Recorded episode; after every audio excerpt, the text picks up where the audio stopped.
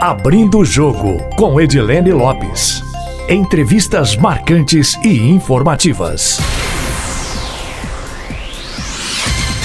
O entrevistado do Abrindo o Jogo desta segunda-feira, mais uma vez, é João Amoedo, um fundador do Partido Novo. João Amoedo, muito obrigada por aceitar nosso convite para participar mais uma vez do podcast Abrindo o Jogo e para conceder entrevista para a Rádio Tatiaia. Muito obrigada, viu? Nada, Jenny. Eu que agradeço o convite de estar de volta aí no bate-papo com vocês. Sempre um prazer. A Moeda, a gente tem passado por muitas questões polêmicas no Brasil, mas vamos começar pela questão mais atual e também que tem sido atual por tanto tempo, que é a pandemia da Covid-19. Já temos um ano de pandemia aqui no Brasil e a vacinação iniciada recentemente. Qual que é a sua avaliação em relação ao ritmo da vacinação no Brasil e avaliação em relação às medidas adotadas pelo governo federal até então? O que, que seria a solução, ao seu ver? Edilene, esse, esse, o tratamento da pandemia foi muito ruim desde o início do processo, né? A gente tem que voltar atrás e lembrar que o presidente, lá em março, estava fazendo um discurso dizendo que era só uma gripezinha, que aquilo não ia afetar muitos brasileiros, que, consequentemente, depois que o, o brasileiro era muito forte, que não ia pegar nada é, era contra o isolamento social que estava sendo feito na maioria dos países, que era a forma de evitar, ou pelo menos da gente conseguir ter uma estrutura mínima de atendimento, e naquele momento, inclusive, existia um grande desconhecimento em relação à doença, né? Que, com que velocidade ela ia se espalhar, quer dizer, como é, quais eram os processos que ela podia afetar, e, e mesmo nenhum, nenhuma certeza quanto a, a uma probabilidade da vacina. Então, acho que é, toda a coordenação que não existiu foi muito ruim e trouxe o Brasil para patamares aí muito elevados. Né? Passamos aí de 250 mil óbitos ontem. É, e o pior, né, os números de ontem estão mostrando que a gente está num patamar de média móvel o mais alto desde que começou a, a, pandemia. A contrapartida disso tudo é que nós sabemos e já imaginávamos né, que a solução para todo esse processo, não só para salvar vidas, mas também para a retomada da economia era nós termos vacinas disponíveis. Né? Não só temos as vacinas, como temos um sistema de logística. É, e o que, que aconteceu? O presidente não foi muito negacionista em todo esse processo. É, nós acabamos nos concentrando apenas na compra da vacina de Oxford. É, São Paulo que fez um esforço lá, um acordo para trazer a, a Coronavac, né, produzir aqui no Brasil. É, nós deixamos de fazer aquisição da vacina da Pfizer, que tem se mostrado aí com uma ótima capacidade de, de atuação contra o vírus, né? tem sido utilizado pelos principais países do mundo. E o que a gente nota hoje é que o Brasil ficou muito atrás na compra e está errando também na logística. Ontem teve uma notícia aí que vacinas que deveriam ter ido, eu acho que para o Amazonas, foram para o Amapá. É, ou na verdade o contrário, né? Então, assim, um problema de logística e assim, o que está fazendo com que o nível de vacinação, a quantidade de pessoas vacinadas esteja sendo muito baixa. E nesse ritmo, a retomada da economia e o próprio, é, é, na verdade, arrefecimento da pandemia vai estar comprometido. Então, acho que é um problema. O que, que a gente tem que fazer agora é, é pressionar o governo para que realmente faça as aquisições é, compre mais vacinas e melhore a logística, porque a gente está dependendo da vacina para melhorar a situação do, do, país. Né? Então, a minha avaliação é que a, a gestão toda desse processo pelo Ministério da, da Saúde, desde desse, a, com, a, com, a, intervenção toda do presidente da República, foi muito fraca. Né? Não podemos esquecer que a gente trocou aí é, dois ministros com muito pouco tempo, e estamos no terceiro ministro da Saúde, que não é, na verdade, uma pessoa da área. Né? Agora, alguns críticos do governo federal têm avaliado que essa demora em distribuir, disponibilizar as vacinas e tem adquirir e autorizar a entrada de vacinas no Brasil tem a ver com o objetivo do governo de que essas vacinas sejam disponibilizadas na rede privada é, ao invés de na rede pública. O senhor acha que tem algo de verdadeiro nisso? E se for isso mesmo, o senhor avalia que prioritariamente as doses devem ser disponibilizadas pelo Sistema Único de Saúde gratuitamente para a população? Não, eu avalio que ela deve ser distribuída de forma gratuita. É, eu não teria problema nenhum em que ela fosse distribuída tanto pela rede privada quanto pela rede pública, porque seria uma forma da gente aumentar a capilaridade, mas sempre bancada pelo governo. Né? É, eu não acredito que o governo esteja fazendo isso de forma premeditada. Eu, infelizmente, acredito que é incompetência mesmo. É, houve, é uma questão ideológica no primeiro momento, dizer que a, a pandemia não existia, depois ser refratário mesmo à vacina. O presidente chegou a dizer que, olha, eu não me responsabilizo, quem tomar a vacina pode virar aí um, um jacaré. É, e isso foi refletido, né, em alguns momentos até é, desdizendo o que o ministro da Saúde tinha dito, que estava comprando a vacina. Então, acho que não foi premeditado, não. Foi realmente uma, um, um, um problema aí de, de falta de gestão. É, e agora estão vendo que tão, vão ter que correr atrás do, do, prejuízo. Uma guerra política em determinado momento, né, com o governo de São Paulo, é, em relação à vacina, e no final nós estamos pagando como cidadãos a conta dessa, de toda essa, essa má gestão. Ah, mas eu não acredito nisso. Agora, eu, eu defendo a tese que a vacina, de fato, deva ser gratuita para todos. Agora, a, a possibilidade de você usar a rede pública e privada aumenta a capacidade da gente atingir mais gente. Se bem que hoje, na verdade, o nosso gargalo não é nem a, a questão da distribuição tanto, é realmente a, a questão de falta de, de vacinas, né? É, em função das posturas, não apenas por essa tomada pelo governo do presidente Jair Bolsonaro, o senhor já tinha se posicionado anteriormente favorável ao impeachment é, do presidente. E alguns correligionários do senhor discordam. O senhor continua com o mesmo posicionamento? Quando o senhor olha para os pares, para os colegas de partido do senhor e vê eles fazendo a defesa do governo federal, em algum momento o senhor se arrepende e fala: Nossa, deu tudo errado. Quando eu pensei o novo, não era para ser assim. Como é que está essa questão do senhor dentro do Partido Novo em relação ao impeachment do presidente Jair Bolsonaro e em relação a outras questões também? É, em relação às quais o senhor discorda dos colegas de partido do senhor? Bom, assim, a questão do impeachment, na minha avaliação, e acho que de vários juristas aí, o presidente da República já cometeu, cometeu vários crimes de responsabilidade, né? Teve endosso e a presença dele em manifestações antidemocráticas, ameaça contra as instituições do Estado de Direito, as futuras eleições. Né? Ele já fez um questionamento que se o voto não for impresso, a eleição deve ser questionada ou pode ser questionada. Interferência em órgãos, como a Receita Federal, a BIM, COAF, Polícia Federal, ataque contra as nações, é, condição trágica em toda a pandemia. Quer dizer, tem uma série de, de, de atos que caracterizam crimes de responsabilidade. É, o partido em si tem avaliado isso. O, o, o diretório do partido, a direção da, do partido tem avaliado é, para tomar uma definição em relação ao posicionamento é, de apoio eventual ao impeachment. Não chegaram ainda à conclusão, não chegaram ainda a uma, a uma definição, mas eu espero que cheguem a esse processo. Né? O Novo, de fato, quando começou na fundação, a nossa ideia era ser um partido protagonista. É, na, naquele momento que o Novo foi fundado, existiam cerca de 28 legendas e a nossa proposta era ser inovador na política. Isso significava, de fato, ser oposição a oposição aos partidos existentes, porque a gente não encontrava naqueles nenhum que defendesse é, alguns pontos que o Novo defendia. Então, acho que essa tese continua válida. É, e aí a minha cobrança tem sido muito essa, para que o partido tenha um posicionamento firme e, e tenha, portanto, um protagonismo. Né? É, isso não tem sido ainda uma, uma, coisa unânime no partido, pelo contrário, tem ainda havido algumas divergências quanto a isso, mas eu acredito que a gente possa caminhar para no futuro próximo ter uma convergência maior nesses temas relevantes aí, que na, no meu entender hoje é principalmente um posicionamento em relação ao ao governo Jair Bolsonaro. E o senhor acha que em algum momento o partido ficou diverso demais e acabou se perdendo, se distanciando dos princípios? Aí eu falo não só da questão do impeachment do presidente Jair Bolsonaro, mas também do posicionamento de alguns integrantes do Partido Novo em relação ao Daniel Silveira, contrários à prisão dele e ao afastamento dele do mandato? Não, ali eu entendo o seguinte, era um tema complexo, né? Tem, é, tem algumas defesas que podem ser feitas, é, eu, particularmente, me posicionei a favor da, da prisão, primeiro porque, no meu entender, ele, ele fez um, um crime ao, ao falar contra o Estado democrático, a procurar atingir as instituições, a voltar a mencionar AI-5, fazer a defesa do AI-5. Então, ele, ele, no meu entender, ele, ele cometeu de fato um crime. Segundo, a gente teve a decisão do Supremo, por unanimidade, né? 11 ministros do Supremo votando contra. Então, é, essa é a minha posição. Eu entendo que a, que a bancada tenha adotado uma posição contrária, mas, assim, é, no meu entender, é uma posição equivocada. É óbvio que cada um tem o direito de, de colocar os seus pontos ali. É, eu não vejo ainda um, um, ataque aos princípios do novo, né? O que eu sinto falta hoje, no fundo, é que a gente ainda não tem um posicionamento em relação ao governo. Acho que com esse processo, é, o novo acaba perdendo relevância que nós deveríamos ter, né?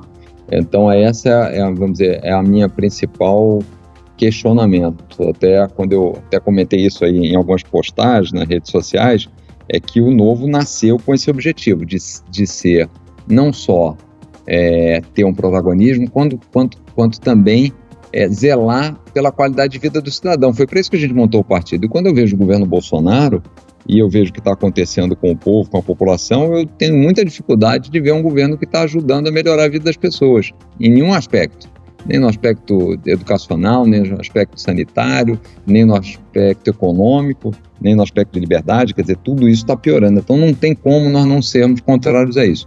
E o outro ponto, só para fechar essa sua pergunta, é que o Novo nasceu muito com o conceito de ser uma, uma instituição né, que tem uma governança, que tenha uma visão de longo prazo, é, que tem uma unidade nos seus posicionamentos principais. E ao não definirmos esse posicionamento em relação ao governo, você dá margem a criar várias correntes, ou pelo menos algumas correntes dentro do partido, e que eu acho que isso enfraquece a instituição. É óbvio que não, não, não existe um pressuposto de que haja uma ideia fechada, uma concordância em todos os temas, porque não é assim que funciona em nenhum lugar, né? A, a democracia tem essa tem esse, essa vantagem e mesmo dentro de grupos a gente tem algumas discordâncias. Mas em relação a temas centrais, e temas fundamentais, eu acho que o partido tem que buscar uma unidade de pensamento. E, e essa é a minha crítica hoje, o fato de nós não termos isso, o que acabou é, acontecendo é que, até no processo eleitoral de 2020, muitas pessoas com ideias diferentes se juntaram novo em relação a um tema tão relevante quanto a, a avaliação do governo. E aí isso acaba criando algum ruído interno que precisa ser resolvido, na minha avaliação. Se o novo se distanciar desses princípios, o senhor pensa em sair do partido? O senhor já pensou em algum dia, ao longo dessas últimas polêmicas, em sair do partido? O senhor teria fôlego para fundar uma nova legenda? O senhor acha que esse não é o caminho? O que, que o senhor pensa disso tudo? O senhor que está ali, né, na raiz do novo. É, não, eu não pretendo de forma nenhuma sair do novo. Assim, eu, o o Novo foi um projeto que deu muito trabalho, foram 10 anos de dedicação. A montagem de um partido político, infelizmente, no Brasil é muito demorada, nós, nós levamos aí quase cinco anos. Acho que uma boa prova disso é o presidente da República, que já está aí o que há cerca de um ano e meio tentando coletar fichas de apoio e não tem, que eu saiba, nem 10% ou 15% do total necessário. Então, isso mostra como é difícil esse projeto de montagem do partido. E o Novo, além de ter todas essas dificuldades, é, fez isso sem ter nenhum político, sem ter nenhuma figura pública e principalmente sem usar dinheiro público depois que foi obteve seu registro, né? Então realmente é um projeto diferenciado. É, o que eu conto muito é que o Novo, como, como sobrevive dos seus filiados, que contribui aí com um pouco mais de 30 reais por mês, é, essa visão dos filiados, essa cobrança dos filiados, essa demanda para que o partido tenha essa linha que, que originou a instituição, ela acaba pressionando né, filia, é, mandatários e direção para que a gente tenha um rumo que eu diria principalmente com a visão de longo prazo. Né? O crescimento deve existir, a gente deve ter o processo eleitoral como sendo algo importante, mas o processo eleitoral não pode ser um fim em si mesmo e a visão de longo prazo não pode ser substituída por atalhos, eventualmente por resultados de curto prazo que a gente vem a obter. Né? Por falar em processo eleitoral, como é que está o relacionamento do senhor com o governador Romeu Zema? Vocês tiveram algo que pareceu uma rusga aí em relação ao posicionamento sobre o impeachment é, do presidente Jair Bolsonaro? Ele deu uma declaração que teria dado a entender que é, o partido teria se colocado contra um impeachment e essa decisão não estava tomada, e o senhor também se posicionou publicamente nas redes sociais. Como é que está a relação do senhor com o Zema? O senhor vê o Zema como um player nacional ou acha que a candidatura ao governo de Minas, que é o mais provável para ele mesmo? Como é que está isso? Edilene, eu, eu sempre tive é, um relacionamento muito amigável com o governador Zema, até um pouco antes da campanha, quando eu o conhecia, é, e sempre foi assim. É, eu participei lá do, do primeiro momento no, no, auxílio à montagem da equipe dele, quando eu ainda estava no, no partido, né? é, ajudando em entrevistas e, e, na seleção dos melhores quadros lá, que aliás ele tem uma equipe muito boa, que é o que está fazendo a diferença lá.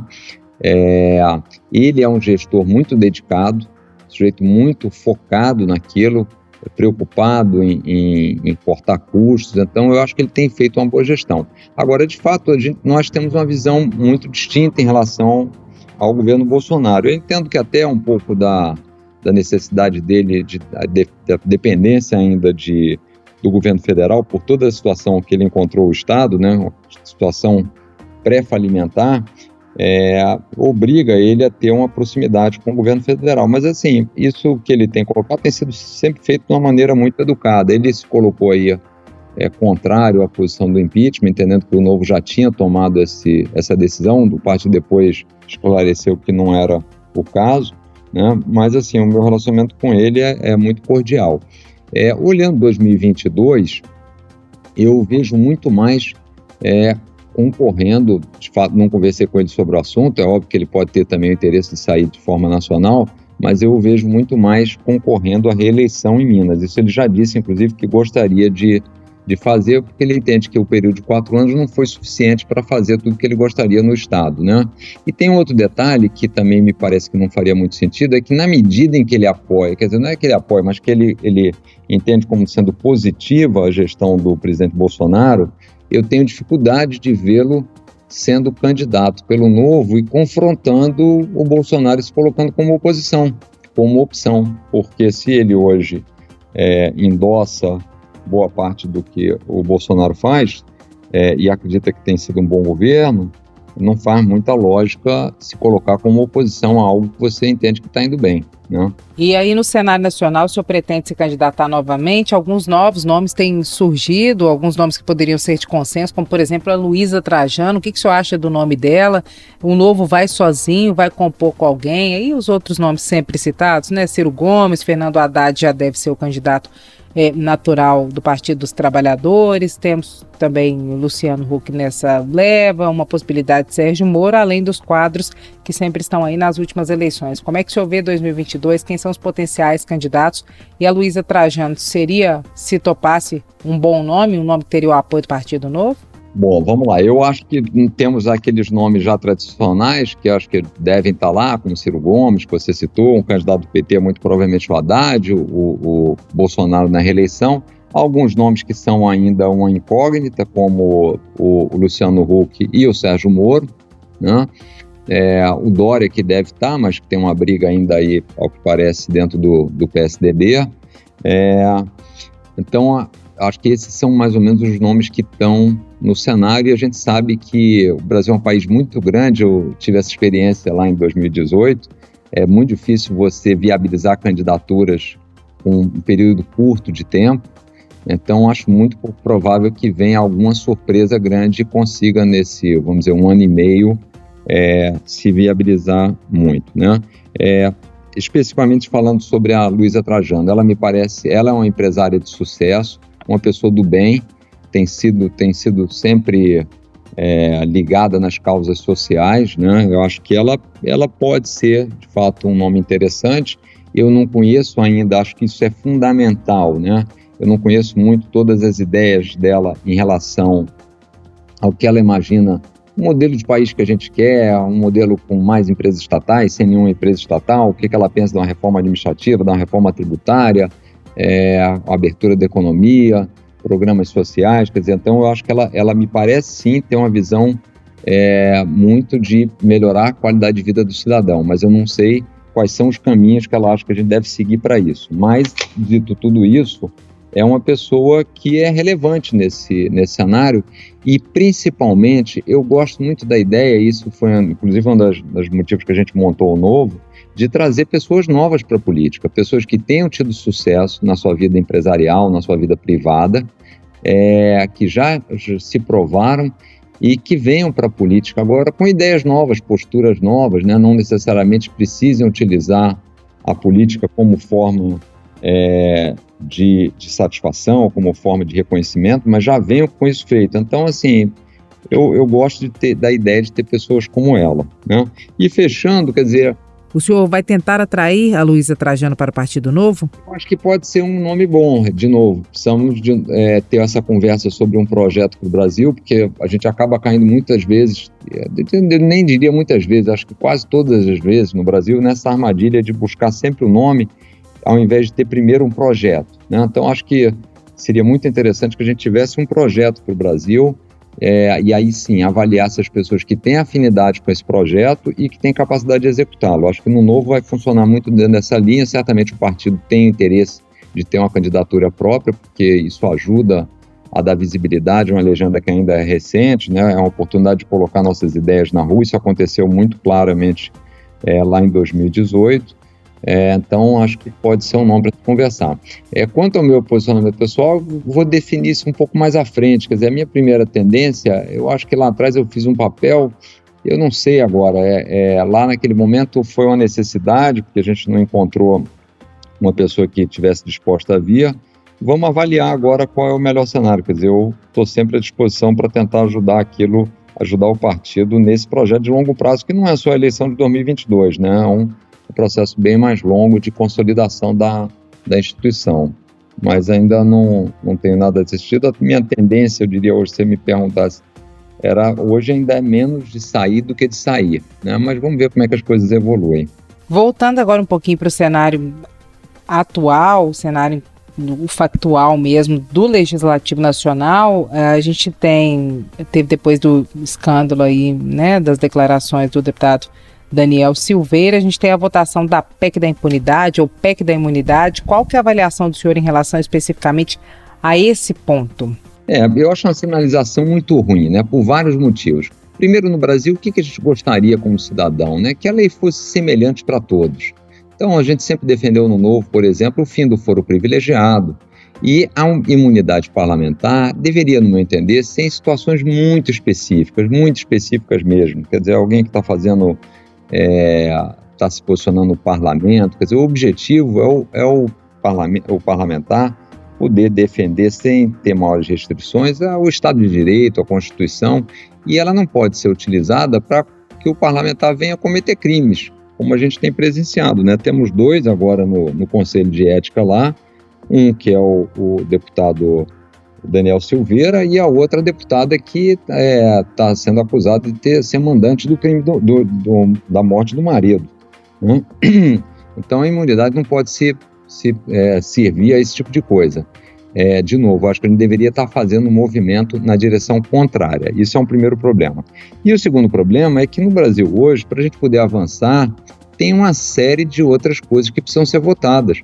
Uma reforma administrativa que reduz os custos do Estado, uma reforma tributária que dê maior produtividade a quem está empreendendo, uma reforma é, de uma PEC emergencial que corte despesas para que a gente possa direcionar a um auxílio emergencial que de fato é necessário, né?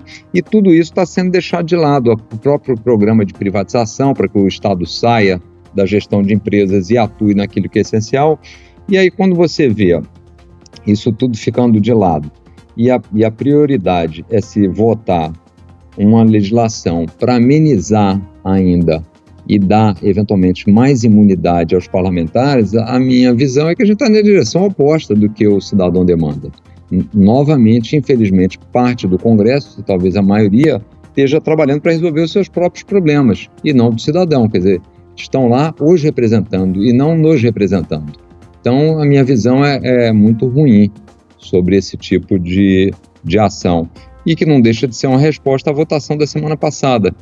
É, então, assim, por um fato que não nem deveria ter ocorrido, a gente está novamente desviando a agenda dos temas centrais para o brasileiro. Em relação à PEC emergencial, ao auxílio emergencial, na avaliação do senhor, como é que está o ritmo é, do Legislativo Nacional, considerando que o contexto da pandemia já tem mais de um ano, ou quase um ano. É, está muito lento e tem uma coisa que preocupa, porque o, a ideia, até para a gente preservar as contas públicas, dar segurança, trazer investimentos e, consequentemente, gerar empregos no Brasil, é que a gente tivesse uma preocupação com a responsabilidade fiscal. E a PEC emergencial, que começou lá atrás com a ideia de um, um valor bem maior de redução de despesas, foi sendo ao longo do tempo é, sendo subtraída e o valor foram minguando e agora já se fala, inclusive, em se fazer a aprovação da, do auxílio emergencial e a aprovação da corte de despesa através da PEC emergencial num segundo momento, né? é, e, e, com, e, com reduções que serão é, obtidas ao longo de 10 anos. É, então, isso é muito ruim. Nós estamos atrasados nesse processo. A gente já deveria é, ter pensado na PEC emergencial lá atrás. Por quê? Porque todos nós sabíamos que o problema da pandemia só ia ser resolvido com a vacinação. E ninguém imaginava que a gente tivesse uma vacina funcionando com menos de um ano, um ano e meio da pandemia.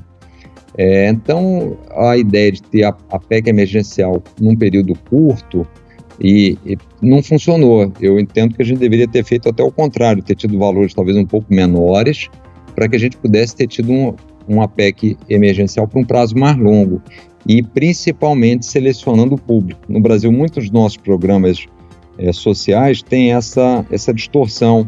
É, não necessariamente o, as pessoas que, são, que recebem é a parcela mais pobre da população, né? então você acaba gerando alguma distorção. E o senhor atribui a que essa lentidão em relação à renovação de um auxílio emergencial, a criação de um novo auxílio emergencial, com esse gargalo, esse gap que a gente teve aí do final do ano para cá? Tem a ver com a eleição das presidências das casas do, do Legislativo? Queria inclusive o senhor falasse sobre os nomes que foram escolhidos.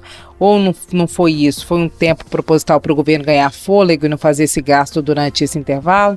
O que, que o senhor avalia? Eu avalio novamente como falta de coordenação do governo. O governo errou desde o início, é, na minha avaliação, numa integração maior com a Câmara, num diálogo maior, quer dizer, quando ele propunha alguma coisa, ele simplesmente enviava, mas não havia um diálogo, não havia uma conversa, não havia, é, não era feita política adequadamente, é, e a capacidade do, do, governo de se organizar e de entrega é muito fraca. Né? E o presidente da República, esse é um, um ponto, é, quando você vê o dia a dia dele, você não vê o presidente dedicado às ações que são prioritárias a própria pandemia, na, na, no meu conceito, ele teria que ter assumido a gestão de todo esse processo. Caberia a ele montar aí um, um esquadrão, um, um time, é, uma força-tarefa, onde ele fosse o principal coordenador, tivesse integração com os estados e municípios, tivesse, claro, o ministro da Saúde, mas o ministro da Economia junto, alguém de logística, é, sanitaristas, e ele tivesse coordenado esse processo buscando as melhores experiências. E no caso da PEC emergencial, a minha leitura é exatamente essa. Você, como líder, não pode só cobrar, você tem que participar da solução. É, e, o, e, a gente foi ficando muito para trás. Novamente, a discussão sobre cortes não avançou, porque, é claro, ninguém na hora H quer cortar seus próprios privilégios e benefícios. Então, essa é uma decisão que o presidente tem que encarar e ele tem que liderar. Isso não aconteceu. É, e eu acho que eles ficaram talvez apostando que a pandemia ia melhorar, que talvez não precisasse do, do auxílio emergencial, que ela própria ia se resolver, que o número de mortes ia cair, mas assim, difícil imaginar que isso acontecesse, especialmente porque a gente sempre teve o privilégio no Brasil de estar vendo o que estava acontecendo nos outros países, especialmente na Europa antes. Né? Então, a minha avaliação é que o, processo foi, foi uma má gestão. É, entrando na questão do, da eleição da, dos dos presidentes da Câmara e do Senado, é, o que a gente viu foi o, o, governo Bolsonaro fazendo uma pressão muito forte para pôr um candidato é, mais ligado a ele, um, um, candidato que tem a origem no Centrão, coisa que também vai totalmente ao contrário do que ele tinha é, feito na, de promessas durante a campanha, que era se isolar do Centrão, não fazer o famoso toma lá da cá, e o que a gente viu ao final de dois anos de mandato é ele se aproximando a exatamente aquilo que ele disse que estaria combatendo. Né? Então, o presidente da Câmara hoje ele é, é réu em dois processos no, no Supremo Tribunal Federal é, e certamente foi colocado lá com um dos objetivos de impedir que haja abertura de um processo de impeachment contra o presidente da República. Essa é a minha avaliação. E quando eu vejo é, as pautas sendo colocadas como essa da impunidade, parlamentar, ao invés, de novo, da gente estar tá, tá focando naquelas pautas essenciais, é, me preocupa e, e, mais ou menos, não só preocupa, mas, mas um pouco consolida essa, essa visão. No Senado também me parece que foi outro processo de, de negociação, também um candidato do, do governo, interessante foi um candidato do governo e da oposição, né? e de novo, é, o cidadão brasileiro vai vendo que a representatividade, as decisões são tomadas não para atender os nossos interesses, mas para atender os interesses de quem está no poder, o que é muito ruim e a gente tem que estar tá atento a isso e buscar fazer essas mudanças nas urnas novamente lá em 2022. Considerando esse apoio de polos diferentes que recebeu o Rodrigo Pacheco, que inclusive é representante do Senado aqui de Minas Gerais, é, o senhor tem expectativa em relação a ele diferente da que o senhor tem em relação ao presidente da Câmara? Ou o senhor acha que é tudo a mesma coisa? Olha, é difícil, né? Vamos tentar dar um voto aí de confiança, mas assim, eu, eu sempre digo que, infelizmente, os políticos eu prefiro avaliar não pelo que eles dizem, mas pelo que eles fazem ou fizeram, né? É, e normalmente a gente é, não se surpreende quando vê o histórico. Então vamos ver se ele faz é, mexidas importantes, mas é, não parece provável, né? Infelizmente do que tem na pauta hoje de mais urgente, na perspectiva do senhor, o que, que seria prioridade? O senhor acha que a reforma tributária vai sair de um bom tamanho ou, mais uma vez, não vai contemplar os principais pontos que são pleiteados por diversas partes ao longo dos últimos anos? Qual é a expectativa do senhor na lista de prioridades de João Almoedo em relação ao que vai ser votado no Legislativo? O que, que o senhor tem aí? Olha, eu acho que tem três coisas importantes aí. É, duas relacionadas a corte de custos, né? Então, é a a PEC emergencial e a reforma administrativa. E, e elas são importantes para que a gente mantenha aí as contas com algum equilíbrio, ou pelo menos não aumente o déficit, e possa prover o auxílio emergencial é, para as pessoas que estão precisando. Então, acho que essa questão do, do auxílio emergencial, PEC emergencial e, e a reforma administrativa deveriam ser o foco.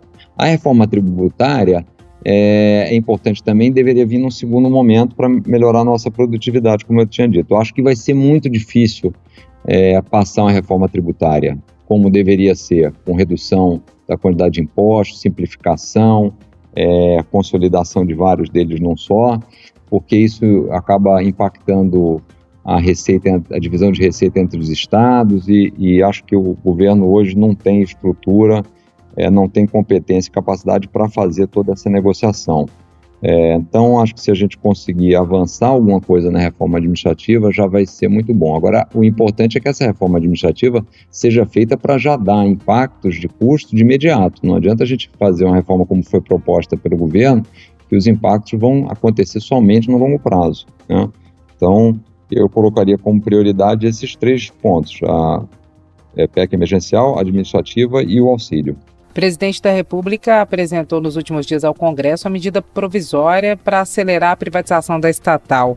Qual é a avaliação do senhor em relação a esse passo dado pelo governo federal? E aproveitando que estamos falando de estatal, é, a polêmica troca no comando da Petrobras, na avaliação do senhor, tinha por objetivo ou tem por objetivo o quê? É, o presidente hoje deu uma própria declaração dizendo que ele quer agora uma gestão mais voltada para o social é, criticou a gestão do, do, presidente, ou seja, ele, você ao falar isso dizer que precisava trocar, você infere que ele estava insatisfeito com a gestão atual, que inclusive apresentou o balanço ontem com, com muito bons resultados, né? E há uma certa confusão, ele faz uma grande confusão, porque a empresa, ela, ela é pública, mas ele, ela tem acionistas privados, né? E a empresa, para se manter, ela busca o lucro, é isso que os acionistas buscam. É, se ele quer fazer algum programa, é, eu não sou contra que a gente tenha programas de, de combate à pobreza ou auxílio a quem está na, na, miséria. Você faz, você faz esse programa dando auxílio direto àquelas pessoas. Por que subsidiar a gasolina para o sujeito rico que tem carro comprar gasolina mais barata? Está errado. Vamos subsidiar quem precisa, mas não o produto. Né? Então, acho que o, o, essa mudança e essa declaração hoje também, é, e o fato de colocar um general na, na Petrobras e, e também substituir esse general que estava no Itaipu por outro general, é, e essa interferência nos planos da, da Petrobras mostra que, primeiro, ele vai sim, o, ele, primeiro, ele não fará privatização e ele vai sim utilizar as empresas públicas é, como uma arma populista para reduzir o preço dos, dos, do, do, dos bens que são oferecidos e a gente essa conta vai chegar depois. A gente já viu isso no caso da Dilma lá, quando ele fez isso na energia. coisa que, aliás, o próprio presidente atual, Bolsonaro, já citou, que quer, também quer meter o dedo na, na energia. Então, assim, não, não me anima. O, eu entendo que a, a proposta apresentada lá pela MP da Eletrobras foi única e exclusivamente porque ele sofreu grandes críticas, inclusive de alguns apoiadores, quando houve essa grande perda de valor na Petrobras. Não vamos esquecer que a Petrobras chegou a perder mais de 100 bilhões de, de reais, um, mais de um quarto do seu valor. É, isso é, é, destruição de valor né, para todos. É, e aí houve algumas pessoas próximas ao Bolsonaro, ao presidente, muito críticas a isso. E eu acho que ele quis, e criticando inclusive a ideia de que ele era um, um liberal, e eu acho que essa, essa apresentação de um eventual plano para a Petrobras é, foi para tentar minimizar esse impacto.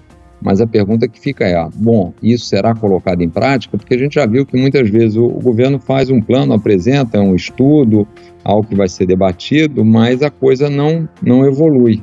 Né? Então, a minha visão é, continua muito é, pessimista de que ele venha a fazer qualquer privatização e, pelo contrário, tudo indica que ele vai é, interferir já, exatamente na gestão dessas empresas públicas, Banco do Brasil, Eletrobras, Petrobras, é, buscando é, usar isso de uma forma populista para melhorar a sua, a sua avaliação junto às pessoas, ao público em geral. E é nesse sentido que o senhor avalia que ele está agindo como a ex-presidente Dilma, tá um Dilma 2. Exato, é, usando a mesma sistemática. A única diferença é que a Dilma acreditava que, do ponto de vista ideológico, isso era o certo a ser feito. Eu imagino que, com, com a assessoria do Paulo Guedes, o presidente Bolsonaro tem entendido que isso, do ponto de vista é, econômico, não é o correto. Né? E ele está fazendo isso única e exclusivamente porque entende que isso vai dar mais, mais voto, vai dar mais viabilidade eleitoral a ele. Né? Então, mas a, a ação de interferência é, é, é, exatamente a mesma, né? um conceito muito errado de que uma empresa é, deve ser, e eu, isso que é pior, quer dizer, no fundo a gente vai onerar todos os brasileiros para é, privilegiar alguns. E o senhor acha que pode surtir algum efeito eleitoral? Como é que o senhor avalia que chega Bolsonaro em termos de força diante do eleitorado em 2022? Gelene, eu acho que vai tudo depender muito desse andamento é, da pandemia, porque a pandemia vai acabar, obviamente que tem um efeito é, na, na vida das pessoas, o que é dramático, mas ela tem um efeito muito forte na economia. É, e nós vamos ter a possibilidade de fazer também uma comparação mais relativa, quer dizer, os outros países estão avançando na vacina, é, começaram as curvas de, de casos e mortes começaram já a decrescer, no Brasil não, e aí vai ser muito difícil para a gente adentrar, por exemplo, em 2022 e olhar e ter tido um 2021 praticamente sem crescimento, com, a, a, com o governo não tendo conseguido é, distribuir em larga escala a vacina, é, eu acho que isso pode prejudicar muito o Bolsonaro, pode enfraquecê-lo. E ele, acho que consciente disso, vai buscar os atalhos.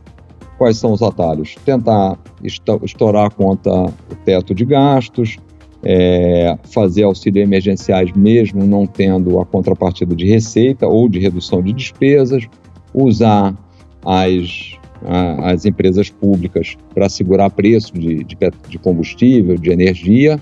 E um terceiro grupo, que aí sim me, me preocupa, que é ataque às instituições e, e de alguma forma querer é, questionar algum resultado nas urnas. A gente viu isso acontecer recentemente nos Estados Unidos pelo, pelo Trump, que para ele tem sido um modelo, e quando ele dá uma declaração dizendo que se o voto não for impresso em 2022, ele pode ser questionado. E nós sabemos que dificilmente teremos voto impresso, ou praticamente impossível que a gente venha a ter voto impresso em 2022. É, isso é, me preocupa, quer dizer, seria a terceira etapa do processo. Então, acho que a gente tem que estar atento, né, vigilante, é, para que isso não aconteça. Ele reclamou na eleição que ele ganhou, então o senhor acha que se ele vier a perder, o barulho vai ser muito maior? Acho que o barulho vai ser muito maior. Ele, ele já até comentou que em 2018 ele disse que teve fraude, né? Que tinha as provas, nunca, nunca as apresentou. Eu acho que ele fará um barulho muito grande. A minha visão é que, infelizmente, o Brasil é, vai se deteriorar durante esse ano de 2021 pela ausência da, das vacinas. É, consequentemente, a economia vai ficar patinando, é, a vida das pessoas estará pior, isso vai se refletir nos índices de, de popularidade, isso já está acontecendo, né? É, dele, e ele vai entrar fraco em 2022. Agora, obviamente, visto de hoje, a gente ainda não tem um cenário é, que você possa identificar, não sendo do PT, né? A gente não tem ainda aquele um, um programa, uma liderança, um plano é, de centro, centro-direita para substituí-lo, mas eu imagino que ao longo do tempo isso vai ser construído. Acho fundamental. Se o senhor pudesse dizer hoje três coisas para o presidente Jair Bolsonaro que, na avaliação do senhor, colocaria, e ainda está em tempo, o Brasil nos rumos que o senhor acredita que seriam os adequados, o que, que o senhor diria? Olha, primeiro é foco, prioridade priorize a vacina, priorize a qualidade de vida das pessoas. Segundo, diálogo. É, converse com o Congresso com frequência, converse com, com os governadores, com os prefeitos das capitais, quer dizer, com o que está acontecendo é, em todos esses processos. E terceiro, respeite as instituições. Né? Respeite a imprensa, respeite o Supremo, é, respeite os partidos, respeite. Assim, nós, para termos um Estado democrático, a gente precisa respeitar o, o, as instituições. O, o, presidente tem que dar esse exemplo. Esse ataque consistente, recorrente dele contra as instituições é muito ruim. Agora, você me perguntar qual a probabilidade dele seguir alguns desses conselhos, eu acho baixíssima. Amor, muito obrigada, viu? Tem algo que eu não tenha perguntado na sua avaliação que seja importante pontuar? Não, eu acho que foi muito completo. Eu acho que a gente abordou bastante coisa, né? Acho que é, é, acompanhar aí o cenário que a gente vai ter pela frente aí nas próximas, próximas semanas e próximos meses. Eu acho que a gente cobriu bastante coisa aqui, ó. Muito obrigada, viu, por, pela presteza, por atender sempre. Fico muito feliz. Nada, eu que agradeço o convite de vocês aí. É um prazer estar aqui conversando com você e com os ouvintes aí da Itatiaia. Nosso agradecimento também aos nossos ouvintes que acompanham o podcast Abrindo o Jogo. Quem quiser enviar sugestões pode fazê-lo pelo e-mail edilenelopes.com.br ou também pelo meu Instagram, arroba repórter Edilene Lopes. Uma ótima semana para vocês. Abrindo o Jogo com Edilene Lopes. Entrevistas marcantes e informativas.